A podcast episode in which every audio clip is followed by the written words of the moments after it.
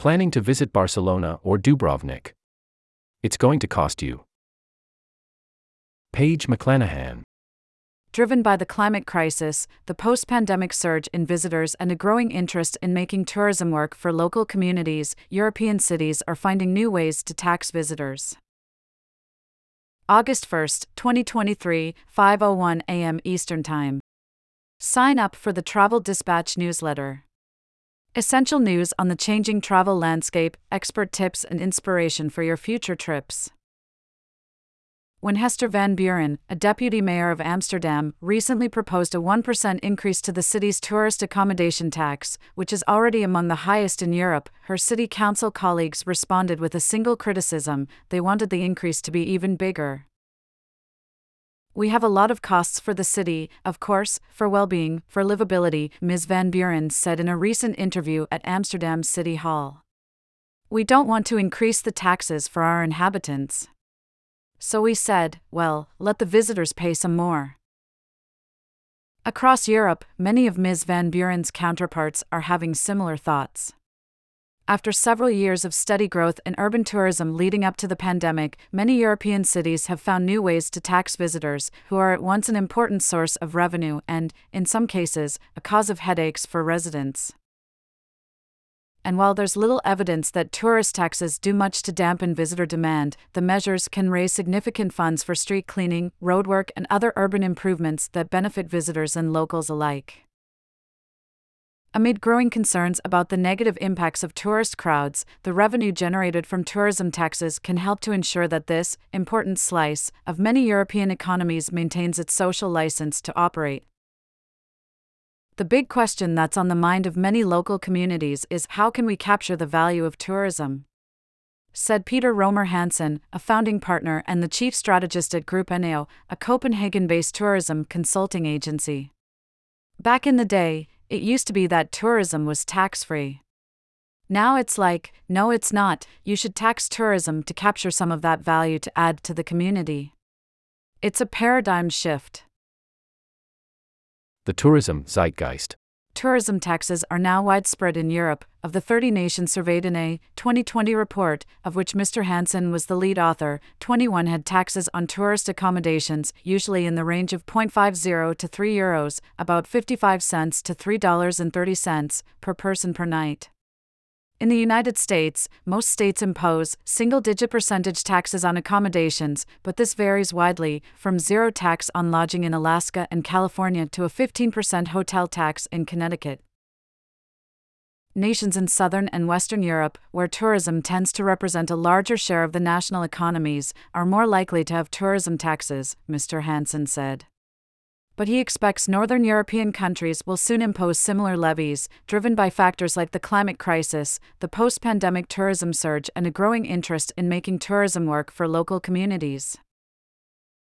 It's part of this zeitgeist that we need to be more conscious and take better care of our local environment, Mr. Hansen said. In line with that trend, some European destinations that have long imposed tourism taxes have begun to increase their rates or impose additional levies. Last year, the Barcelona City Council began imposing a city surcharge on visitors, over and above the accommodation tax, from €1 Euro to €3 Euros and 50 cents per night, which the government of Catalonia established in 2012. Barcelona's new charge, which applies both to tourist stays and cruise visitors, is scheduled to rise to €3 Euros and 25 cents from €2 Euros and 75 cents on April 1 next year, said Jordi Valls, the city council's deputy mayor for tourism. This year's surcharge is expected to generate 52 million euros, money that will be set aside for spending on public spaces and environmental protection, and to pay for the enforcement of laws regulating tourist rentals, among other activities. It's a similar story in the Croatian city of Dubrovnik, which, according to one index, had the highest ratio of tourists to residents of any European city in 2019. Dubrovnik has long imposed an accommodation tax, which now stands at 2 euros and 65 cents per person per night from April through September, dropping to 1 euro and 86 cents the rest of the year. But in 2019, the government announced a tax on cruise ships as well, after what the city's mayor, Mato Frankovic, called a very hectic situation. The question from many of our inhabitants was what do we get from those cruise ships? They are not paying anything to the city of Dubrovnik. Mr. Frankovic said, adding that the cruise tax, which took effect in 2021, is expected to raise 750,000 euros this year, funds that will be spent to improve roads in the city. The mayor described the cruise tax as a win win. The cruise companies and the cruise guests know where the money they pay is actually invested, Mr. Frankovic said, and the citizens of Dubrovnik clearly see the benefit of the cruise business. Sharing the costs of running a city. In Amsterdam, where tourist taxes are expected to generate 185 million euros this year, such benefits are perhaps even more evident. The city imposes two taxes an accommodation tax, which has been in place since 1973, as well as a cruise tax, which was introduced in 2019. The City Council recently adopted a proposal to ban cruise ships from Amsterdam's ports. However, the measure isn't expected to take effect until next year, at the earliest. The funds raised from both taxes are used to improve public spaces in parts of the city that attract few tourists, said Ms. Van Buren. In that way, she added, the tax ensures that people across Amsterdam enjoy the fruits of tourism. Amsterdam's accommodation tax now stands at 7% of the cost of accommodation for hotel stays, plus a flat fee of 3 euros per person per night. Guests in short term apartment rentals, which the city strictly regulates, pay a tax of 10% per night. The City Council will meet in October to decide whether, and by how much, to increase the tax, which was most recently raised in 2018. Ms. Van Buren believes there is support for an increase. She noted that Amsterdam residents paid 172 million euros just for trash collection and street cleaning last year, including in areas popular with tourists. It's only fair, she said, to ask visitors to share the costs of keeping the city functioning. She described the city's tourism taxes as part of a package of measures intended to limit tourism growth in Amsterdam, which stopped marketing itself as a destination several years before the pandemic but Ms. Van Buren acknowledged that the accommodation tax appeared to have only a slight dampening effect on visitor interest, a conclusion supported by Mr. Hansen's 2020 report. That doesn't mean that taxes aren't helping to shape tourism in the city. The extra charge of 3 euros per night was intended to ensure the measure would be felt by Amsterdam's cheap hotels and the low budget tourists who frequent them, Ms. Van Buren said, adding that such visitors, who often come for bachelor parties and the like, bring a lot of problems.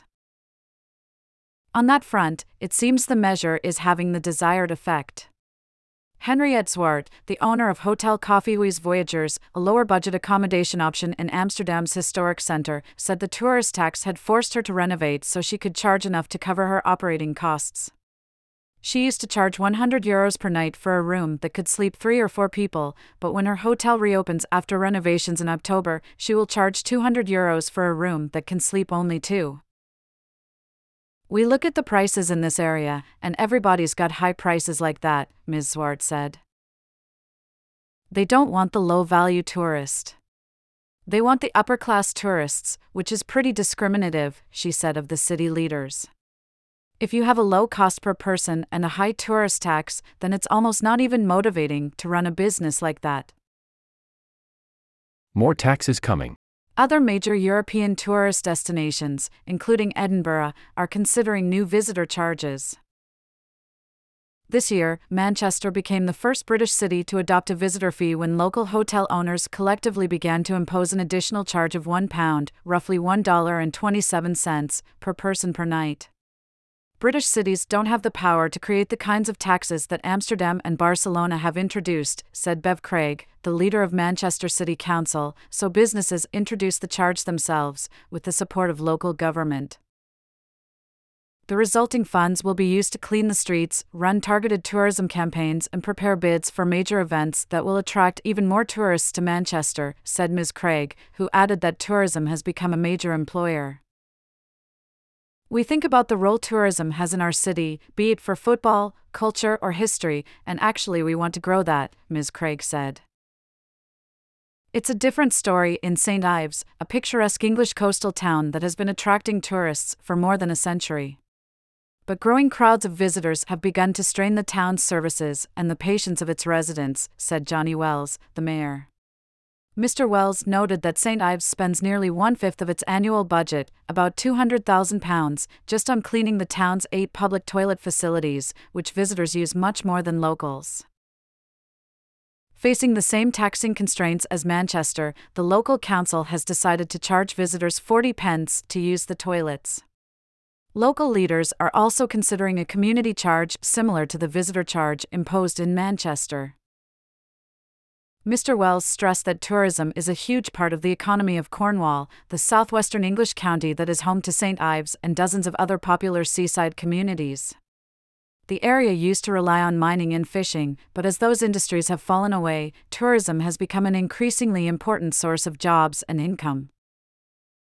People always moan about the holiday industry, but it's what we Cornish folk do, Mr. Wells said, adding that residents' frustration with tourists is becoming an issue. But he thinks a visitor charge, if they can pull it off, would be a positive step. If locals can feel that their town is being improved because the tourists are coming, it's going to help bridge that gap and create a bit better feeling between the two, he said. Paige McClanahan, a regular contributor to the travel section, is writing a book about the tourism industry. Follow New York Times Travel on Instagram and sign up for our weekly Travel Dispatch newsletter to get expert tips on traveling smarter and inspiration for your next vacation. Dreaming up a future getaway or just armchair traveling? Check out our 52 places to go in 2023 https colon slash slash www.newyorktimes.com slash interactive slash 2023 slash travel slash 52 dash places dash travel dash 2023.html